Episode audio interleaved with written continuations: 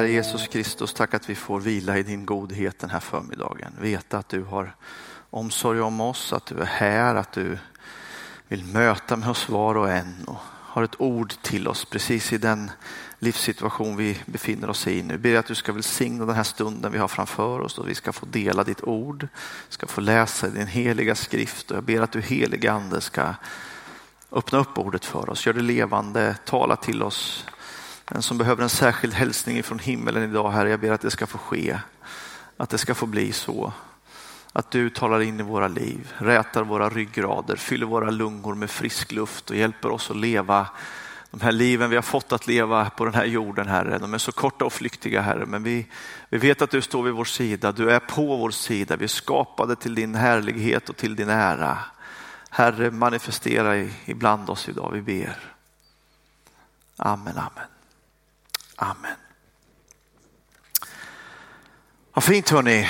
Nu har vi eh, snart kommit i mål i den serie som vi har kallat för Jesusfolket.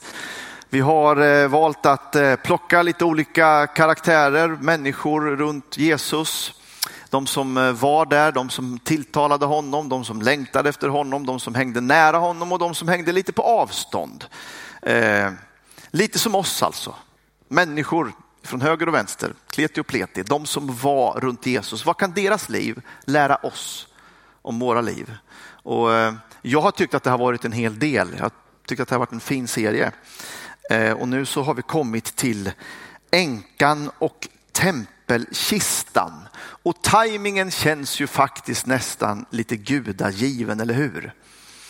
En sista söndagen i serien Jesusfolket så ska vi tala om pengar och det är i en tid då alla andra gör det också.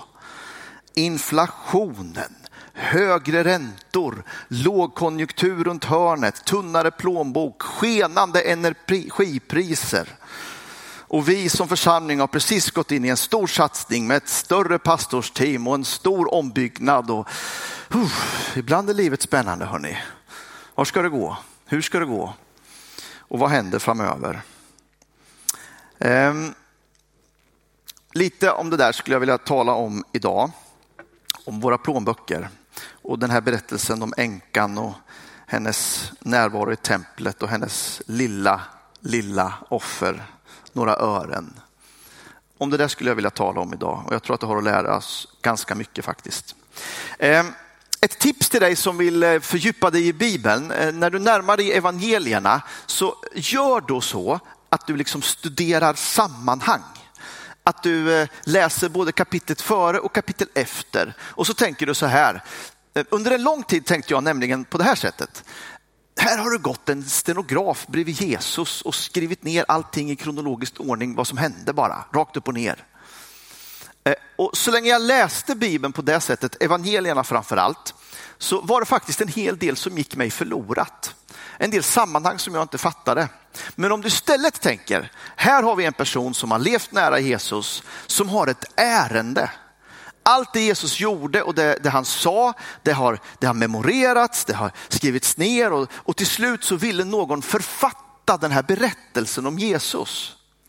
Om du istället läser evangelierna på det sättet så tror jag att det kommer öppna upp sig ganska många nya liksom, aha-upplevelser. Och eh, ett exempel ska jag ge till dig här då i, i den här lilla, lilla texten som vi har idag, bara några verser om kvinnan och tempelkistan. Men för mig så blir den mycket mer levande om vi tittar på kapitel, hela kapitel 11, kapitel 12. Liksom, vad är det för ett sammanhang som, som Markus då har här? Eh, och då skulle jag vilja säga så här. Kapitel 11 och 12 handlar om Guds makt om Jesus, den makt som han har i världen, i skapelsen och i våra liv. Det börjar med att Jesus rider in i templet på en åsna. Vilken maktdemonstration.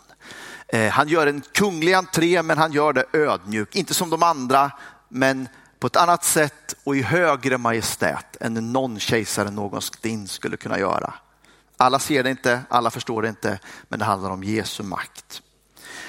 Nästa dag så förbannar han det där stackars fikonträdet som inte har gjort något. Det tycker jag är en mycket märklig berättelse. Som inte bär någon frukt och Jesus liksom, nu ska jag inte heller bära någon frukt framöver. Eh, En maktdemonstration, eller hur? Jag har makt över skapelsen. Det finns inget skapat som jag inte har makt över. Han stillar stormen och han, eh, ni vet, allt det där. Han är herre över skapelsen. Så i slutet på kapitel 11 så får Jesus frågan om vem som har gett honom makten. Vem har gett dig fullmakt att göra detta? Vem har gett dig den fullmakten? Markus håller kvar i samma tema. Jesus, han som har makt. Och kapitel 12 går i samma anda, lite mer i undervisningsform. Här Jesus införlivar sig i debatt med, med eh, fariseerna. Först börjar det med en ganska saftig liknelse om arrendatorn och vingården. Eh, den hårde vingårdsägaren vars arrendatorer har ihjäl hans sändebud en efter en. Eh, och passningen är tydlig, ni har varit motståndare gentemot alla Guds profeter. Och ni vet att i liknelsen, ni som kan den här berättelsen, så skickar arrendatorn sin egen son till slut. Och tänker honom ska ni väl inte ha ihjäl. Men honom har de ihjäl. Jesus talar om sin egen död, om deras oförmåga att ta emot Guds makt, Guds tilltal, Guds egen son. Sen kommer en av Jesu mest geniala svar och nu börjar liksom Markus föra in våra blickar på, på, på plånboken och på penningarna. Ni vet, eh, han införlivar sig i en diskussion eh, med fariseerna och den där diskussionen inleds med frågan om man ska betala skatt till kejsaren. Och här är ju Jesu pedagog, alltså, han är så fantastisk i sitt sätt att hantera viljorna och de olika tyckena och alltihopa. Ni vet, judarna frågar, ska man betala skatt till kejsaren? Och judarna menar att det var, ett, det var, det var, det var liksom en, en, avbild på, på pengen och det var liksom att tillbe kejsaren och det ska man inte, man ska bara tillhöra Gud, man ska inte tillhöra det där. Och så säger Jesus det geniala,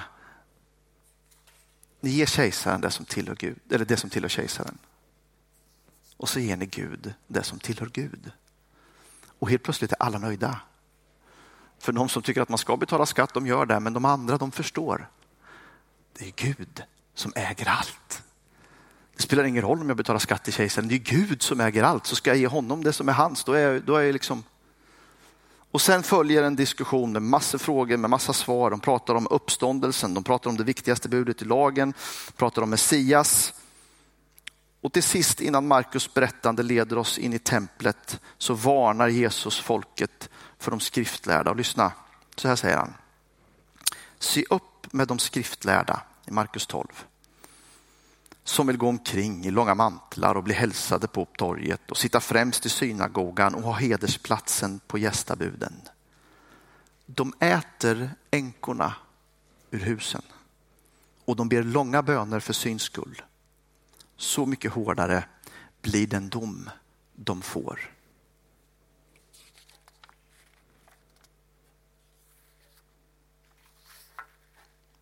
Så Markus vill berätta att Jesus har all makt i himlen och på jorden. Han har makt över död och liv, han har makt över skapelse, över nutid och han har makt över framtid. För i kapitel 13 så tar berättandet en annan väg. Jesus talar om templet, om dess förstörelse, om kommande prövningar, den sista stora nöden, om människosonens ankomst och tidens slut. Markus återknyter till fikonträdet och han säger att på samma sätt som vi spanar efter knoppar så ska vi kunna ana att tiden snart är här då Jesus ska komma tillbaks. Och så mitt i dessa stora episka penseldrag om Guds makt över nutid och framtid och den sista tidens stora nöd och den dramatiska apokalypsen så riktar Markus våra blickar mot en fattig änka i templet. Det blir en vardagsnära berättelse mitt i allt det där stora. Och så läser vi från Markus 12, kapitel, eh, vers 41 till 43. Han satte sig mitt för tempelkistan och såg hur folk lade ner pengar i den. Många rika gav mycket. Så kom där en fattig änka och la ner två kopparslantar, alltså några ören. Då kallade han till sig sina lärjungar och sa, sannerligen, den där fattiga änkan har lagt mer i tempelkistan än alla de andra. De gav av sitt överflöd, men hon gav i sin fattigdom allt hon ägde, allt hon hade att leva på. Om inte det här är uppfordrande för dig och mig, då vet jag inte vad som... För mig är det här, det här är en, en stark bild på hur Jesus ser på oss, på vårt engagemang, på vårt ägande. Vi tillhör den rika delen av den här jorden. Och det är faktiskt så att det förpliktigar. Vi kan inte rå för det. Vi är födda här. Väldigt många söker sig hit och får ta del av det överflöd som vi lever i. Men det där är komplicerat och svårt. Vi måste reflektera över det just därför, eftersom det är så komplicerat. Och jag tycker att den här berättelsen i sitt sammanhang, Guds allmakt, den sista tiden och så kvinnan vid tempelkistan talar om allt det där. Låt oss börja och reflektera lite över, över tiondet. Eh, tidningen Dagen har gjort en, eh, en stor undersökning där man hävdar och påstår att eh, Sveriges frikyrkofolk de ger inte tiondet längre utan de ger kanske möjligtvis en eller två procent av sin inkomst. Och så tror jag att det är om man eh, slår ut det där över liksom alla matrikelförda medlemmar och det som samlas in så blir det nog någonting sådant. Jag tycker det är lite orättvist gentemot alla oss som är engagerade, för jag är helt övertygad om att är man engagerad så ger man mycket mer än det. Eh, så skulle man banta ner de där siffrorna till att röra de som, som är engagerade i församlingen så tror jag att siffrorna skulle se lite annorlunda ut. Men, men faktum kvarstår, vi pratar inte lika mycket om det och givandet kanske sjunker över tid i våra församlingar. Eh, så låt mig bara nämna någonting om tiondet som princip. Att ge 10 procent av det man äger. Alltså, ibland när jag har suttit med banken vet, och förhandlat lite lån eller man skulle förhandla sina räntor och så gör de en sån där livskalkyl. Om jag skulle säga till dem sådär, ja jag vet jag har massa barn och de bor hemma och de kostar pengar men du kan dra 10 procent för du brukar skicka till kyrkan också. Så de tycker att, jag tycker att jag var helt dum i huvudet och så skulle jag inte få ihop kalkylen och sen så skulle det liksom inte gå. Det är, det det är liksom en, ett, ett, ett stort eh, stort anspråk som, som man kan tycka att de bibliska texterna gör på vår privatekonomi, ett stort intrång. Men det här är en, den gammaltestamentlig princip. Det var så här man fick tempelplatsen att rulla. Det var så här man fick det att fungera i templet med alla de som skulle jobba där, med alla byggnader, med allt som skulle liksom ske där. Det var en, en jätteapparat. Templet i Jerusalem var som en stor, stor, liksom, en stor palats. Va? Och alla ville dit och bli betjänade och kunna tillbe och därför så, så satsade man också liksom 10 procent av det man hade till templet. Sen är det sant att Nya Testamentet pratar inte väldigt mycket om den här principen, men den fladdrar förbi några gånger och den tas lite för givet. Jesus i en annan debatt med fariseerna, där han anklagar dem för att eh, försumma sina fattiga och, och liksom inte hjälpa dem som är i nöd, men de betalar gärna tiondet och då säger han man ska göra det ena utan att försaka det andra. Där bejakar Jesus tionde principen i, i Matteus 23 och 23. Paulus refererar också till det systemet när han försvarar sin rätt till ersättning i första Korinthierbrevet 9. Eh, så, så menar han att så funkade det på gamla testamentets tid och nu är vi här och, och jag har också rätt att, att kunna leva av det här att vara en förkunnare. Eh, men med allt detta sagt så är det väldigt, väldigt viktigt att förstå att tiondet är ett uttryck för en helt annan sanning. Den som Jesus avslöjar när han talar om skatten till kejsaren. Ge till Gud det som tillhör Gud, det vill säga allt tillhör Gud. Och i den meningen så är du och jag bara förvaltare. Det är liksom eh, Bibelns undervisning om material och egendom. Och jag skulle vilja ägna mest tid idag åt den där förvaltartanken, för jag tror att den hjälper oss i vårt ansvar för skapelsen.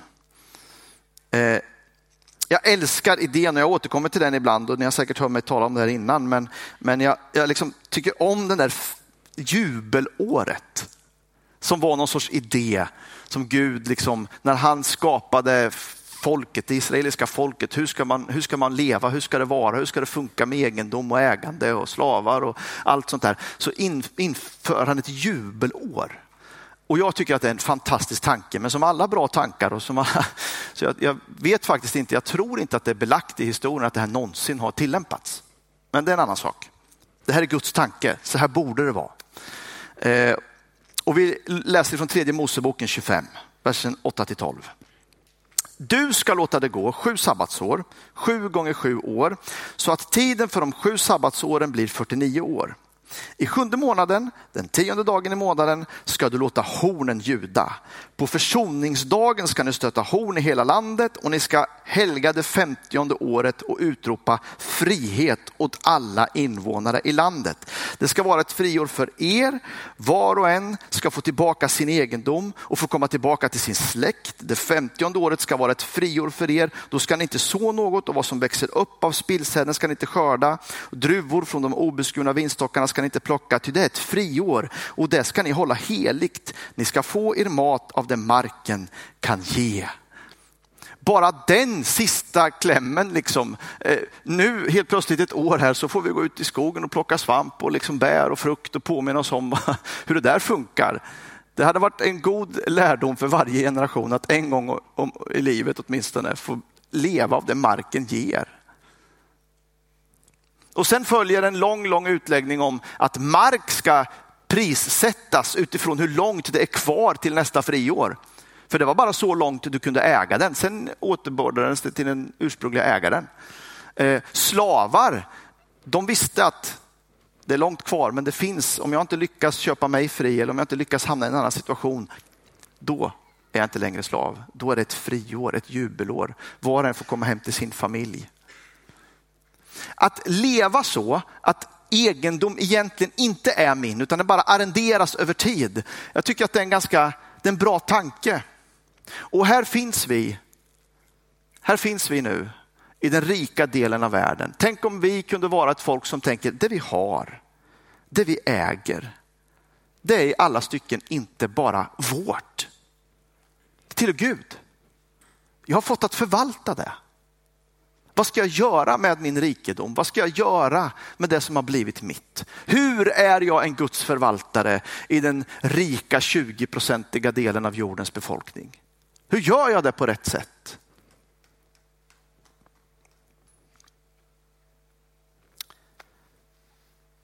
Det här är en tanke som övertas av de första kristna. Paulus skriver i första Korinthierbrevet 10 och 26 att jorden är Herrens med allt den rymmer.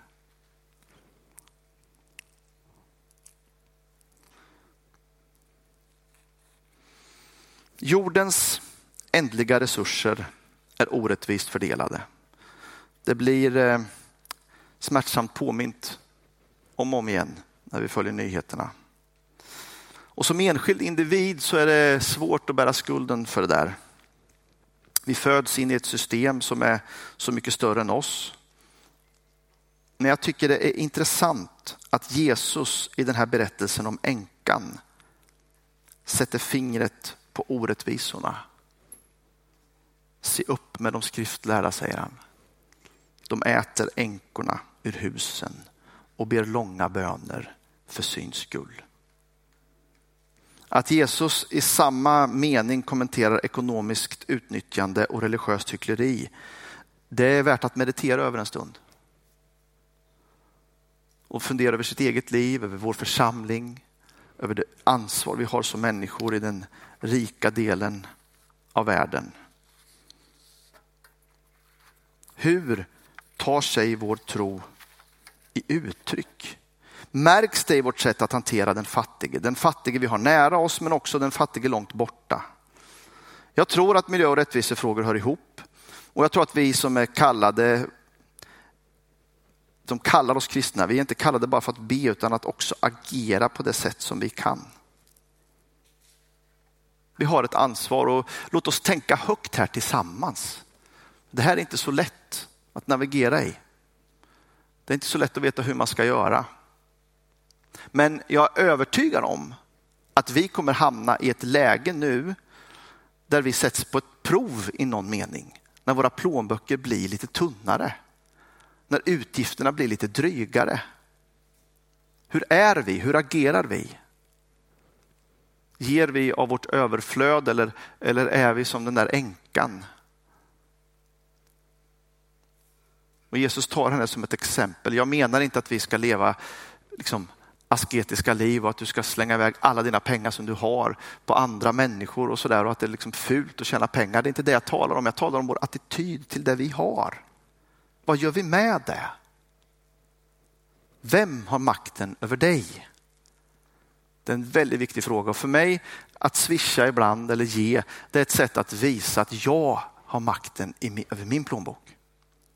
Alltså, det är väldigt lätt att pengen tar makten över oss. Jag tror faktiskt det. Akta er för mammon, säger Jesus. Så vem har makten i din plånbok? Att leva ett generöst liv, det, det, det, är liksom, det är ett sätt att visa, jag har makten över mina pengar. Och så kommer vi då till den där frågan som jag tycker är ganska ofta missbrukad i, i våra sammanhang. Eh, om man blir välsignad när man ger. Eh, jag skulle vilja svara ja på den frågan såklart. Klart att du blir välsignad av ett generöst liv. Bekymret bara med att det som, det som många har predikat och som jag hör ibland, alltså den förkunnelsen om att du ska få om du ger, den handlar inte om generositet, den handlar om att köpa. Det är någon sorts ekonomisk överenskommelse med vår Herre att nu ger jag så här mycket och då vill jag att du provide i andra ändan. Att man liksom lär ut att det är en, en mekanism i det där. Jag tror inte det. När Jesus säger i Lukas 6, Jesus ska ni få, ett gott mått, packat och skakat och rågat ska ni få er mantel. Med det mått som ni mäter med ska det mätas upp åt er. Generositet, det, det liksom lönar sig alltid i det långa loppet. Och jag är helt övertygad om att den dagen vi ger utan att köpslå med vår Herre, vi verkligen ger och vi tänker att det här är pengar som inte är mina, de ska bort. Så kliver vi in i, ett, i liksom ett, ett, ett, ett, en välsignelse som inte, är, som inte är den där osunda marknadsekonomin, eh, ni vet, som vi är så skadade av. En annan sorts välsignelse. Vilka gåvor har Gud för mig när jag ställer mig i hans tjänst? Med den jag är, med min tid, med mina pengar. Och jag skulle vilja avsluta där jag började. Eh, om makten. För i vår tid så är rikedom såklart en maktfaktor som ger oss inflytande. Men genom att Jesus riktar våra blickar mot den fattiga änkan och belyser betydelsen av hennes lilla gåva så säger han någonting till oss. Han säger någonting till mig. Gud har all makt i himmelen och på jorden. Över nutid, över framtid. Och genom att överlämna oss och våra resurser till honom så kan hans rike få spridas genom oss och helt plötsligt är det andra förutsättningar som gäller. För Guds rike är annorlunda, eller hur? Det som är litet, det är stort. Det som är svagt, det är starkt. Det som ingen räknar med, det räknar Gud med. Och därför kan Jesus säga att hennes två ören är värt långt mycket mer än alla de andras rika stora gåvor. Därför att Gud välsignar just den lilla gåvan för att den kommer ur ett sant och riktigt hjärta. Och helt plötsligt har det inte att göra med hur mycket vi ger, utan att vi ger och med vilken attityd vi ger. Den svage är stark och den fattige kan faktiskt i Guds rike betraktas som väldigt, väldigt rik. Det lilla blir stort, det svaga blir starkt när det läggs i Guds hand. Det är vad jag för mig själv tyckte att berättelsen om änkan och tempelkistan berättade för mig. Och jag är medveten om att vi lever i ett land och i en kultur där man inte pratar om pengar. Man ska inte bry sig om vad folk tjänar och hur mycket de betalar. Och vi har en helig princip att ingen vet hur mycket du ger, förutom möjligtvis vännerna på ekonomikontoret om du har valt att skriva ditt namn på inbetalningen. Det är fritt och vi pratar inte om det. Och kanske har jag sagt något som irriterar dig eller eh, vad vet jag. Du har frågor och funderingar. Kanske har det utmanats. Men jag vill bara bjuda in dig att vara med. Och framförallt i en tid som vi har framför oss. Var med så in i Guds rike på det sätt som du kan, som du mäktar med. Pröva gärna de här livsprinciperna, pröva Gud. Kliv in och tjäna honom med allt det som är ditt. Visa vem som har makten över plånboken. Ska vi be. Herre Jesus Kristus, vi tackar dig för att du har din blick vänd till oss och din blick är mild och öm och fylld av kärlek, Herre. Jag tackar dig för att du har all makt i himmelen och på jorden. Jag tackar dig för att du kom till oss i ära och majestät, ridande på en åsna. Jag tackar dig för att ditt rike är ett upp och nervänt rike där den fattige är rik och den mäktige kanske är fattig. Eh, men Herre Jesus Kristus, jag tackar dig för att du är här och möter med oss var och en idag. Tack att du bjuder in oss i ditt rike där andra förutsättningar råder. Där liksom det inte är, det är inte samma, det är inte samma eh, förutsättningar längre utan det är nya förutsättningar där du kliver in och välsignar, där du adderar, där du har makten, där du förser och där du liksom är oss trogen, Herre Jesus Kristus. Jag ber för den som just nu känner sig som den där fattiga änkan som inte får ihop det där hemma längre, där man inte har mat på bordet och där man inte... Jag ber att du ska visa din omsorg, Herre. Jag ber att du ska visa din kärlek på det sättet, Herre. Att vi får veta att även i oroliga tider så får vi vila i din famn, Herre Jesus Kristus. För du är den som ska komma tillbaka och ställa allting till rätta. Ditt rike ska bestå för evigt Herre. Jag tackar dig för det. Hjälp oss att vara en del av det riket.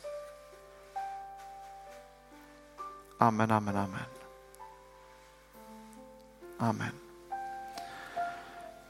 Vi gör så att vi reser oss upp i hela kyrkan. Och när jag satt med den här, den här predikan så tänkte jag hur i all sin dag ska vi bjuda in till förbön här? Men den här predikan handlar ju inte egentligen om pengar, eller hur? Den handlar om vår överlåtelse till Kristus. Det handlar om dig och mig som kämpar, dig och mig som känner oss som den där fattiga änkan som inte har så mycket. Det handlar om att utmana dig som, som vill ge det lilla du har, lägga det i Guds hand och se hur Gud förmerar det. Så nu vill vi be för dig, vilka behov du än har i det här rummet, vad du än har kommit hit med, vad det är som är viktigt för dig just nu, vad som bultar i ditt hjärta. Vi vill be för dig. Vi har människor på min vänstra sida och på min högra sida som, som vill betjäna dig medan vi sjunger lovsång tillsammans i det här rummet. Så är du varmt välkommen, vad det än är du har kommit till Guds hus idag. Och jag vill, jag vill vädja till dig, gå inte härifrån utan att någon åtminstone har fått be en bön för dig och ditt sammanhang. Bär det inte själv längre. Dela det med någon. Kanske är du här för en grannes räkning eller en släktings räkning eller någonting annat. Vi, vi öppnar för allt idag. Varmt välkomna i Jesu namn.